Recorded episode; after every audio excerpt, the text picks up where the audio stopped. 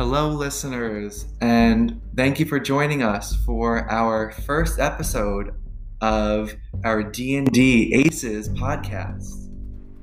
We're a very fun podcast, and it's being facilitated by three very creative, ingenuitive, young tweens and teens from the town of Huntington, New York. So we're very excited to take you into our world, and we're going to take you into our first episode today. And you're going to be joining us in the Book of Monsters. My name is John, and I will be playing the role of Casey. I'll be filling in for her and her tiefling cleric character that we'll be seeing later. I also do the voice role of the Book of Monsters itself and Rudolph, the dwarven tavern owner. And I'd like to introduce, we have here Amalia. Hi, Amalia. Hello. Hi there, Amalia. Talk to us. Hi, I'm Amalia. I'm playing myself. This is a Bard Nope character. Very good. We're excited to hear you. And then, hello, Eric. Hi. And Eric, you'll be playing yourself as well, right? Yeah. Yourself and your character, just to let the audience know.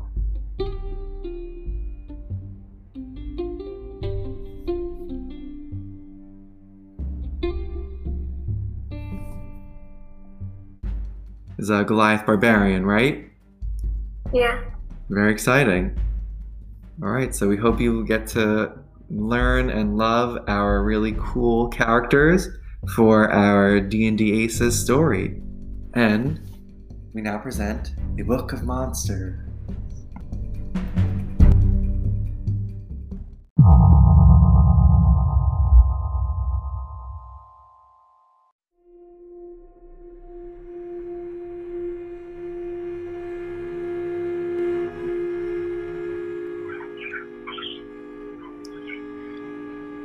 Scene 1 In the library. Lights have been flickering a bit. There's been stormy weather. We see our two protagonists, Casey and Amalia, and they have decorated cookies in their hand. I can't believe you're coming to the high school next year, Amalia. Yeah, it's crazy. Eric is reading and sitting at the table, just relaxed calmly. Casey walks up to Eric. Eric, I really like your cookies. Thanks. How did yours come out? It's perfect. As she holds up a crumbled, messy cookie. A little destruction adds character. Casey goes to tap Amalia's shoulder. It'll be okay. There's a book I was looking for. I think it's over that way. As she points to the space of absolute darkness. Uh, I can't see what you're pointing to, but let's go do that. Alright, let's go look for it.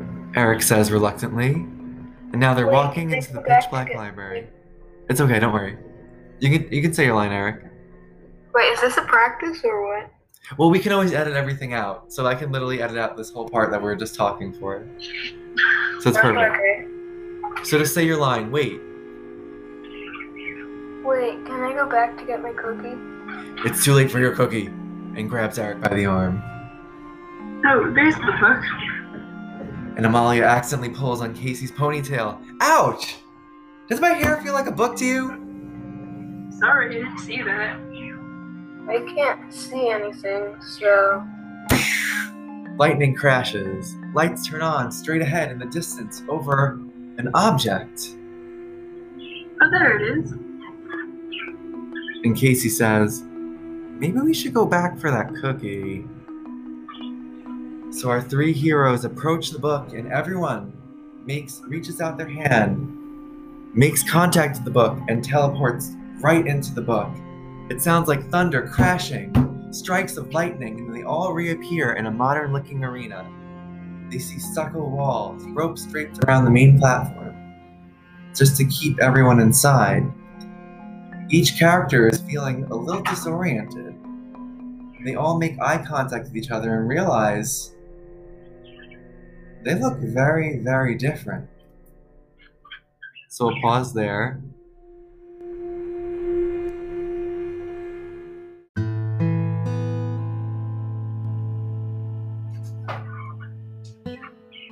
All the characters are making eye contact with each other in the Colosseum, but they all look very, very different. Casey, who is now a tiefling cleric, says, Who are you guys? Who are you?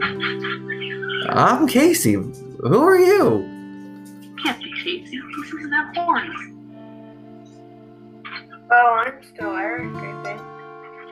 Well, in that case, I'm also Lawler. I don't recognize this place.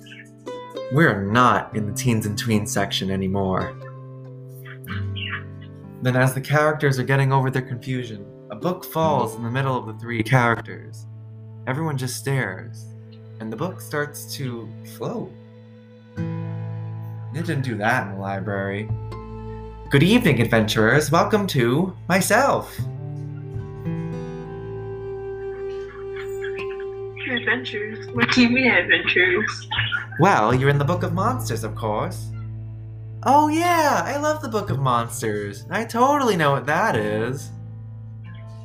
Well, my smart friend, the Book of Monsters is exactly what it sounds like. Blech. The book then spits out a gremlin creature that lunges towards the characters. Ew. Eric, being the Goliath that he now is, swats the creature across the arena. Casey and Amalia are astonished at what Eric just did. Oh, you must be from the real world. That's not good. We have to get you out of here. Our world and your world must have collided, which is what transported you into me. Well, that's great. How do we leave? Well, you have to complete the game. What is the game? Well, in the real world, my book is a tutorial for fighting monsters. You have to beat a few monsters who are holding pages in the real world book and then reunite them with me in order to open a portal to return to your world. Can I keep? Can I still keep my strength when I get back? Only in spirit. So how do you do that? We'll pause there.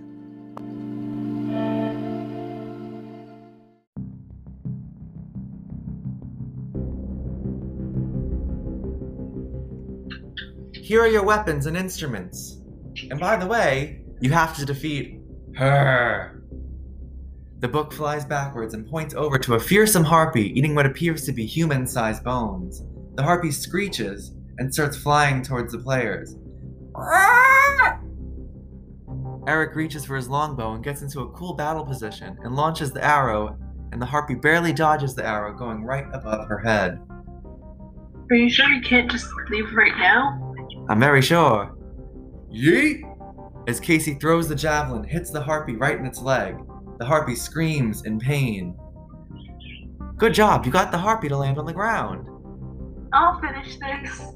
Amalia goes and reaches for her sword and pulls the guitar and smashes it across the harpy's face. No, my guitar.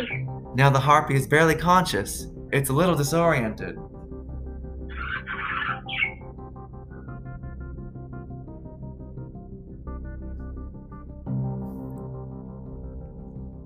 Go, Eric. I, for some reason, I can't get it open. No? It's open. What's is it? Is it open by you, Casey? I mean, Amalia. Oh my God, I'm looking at Casey. I'm looking at Casey's line. Yeah, we're Okay, I I mean, wonder why. like you have to create like a Microsoft account or something. I just hit the back arrow and it went right to the door. Oh, that stinks. Here, let me see. Oh wait, I think this works.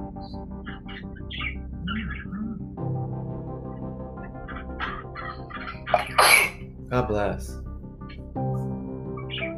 You know what I'll do, Eric? I'll screen share just so you can see it.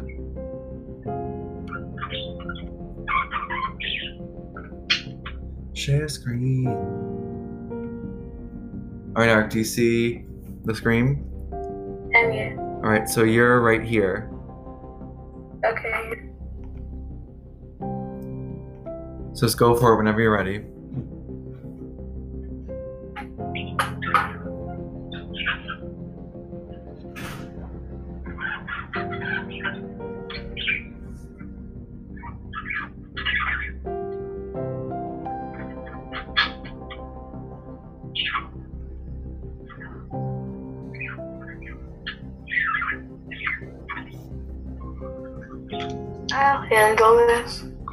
Eric flicks the harpy in the face and it flies across the arena, defeated. Congratulations, you beat the harpy!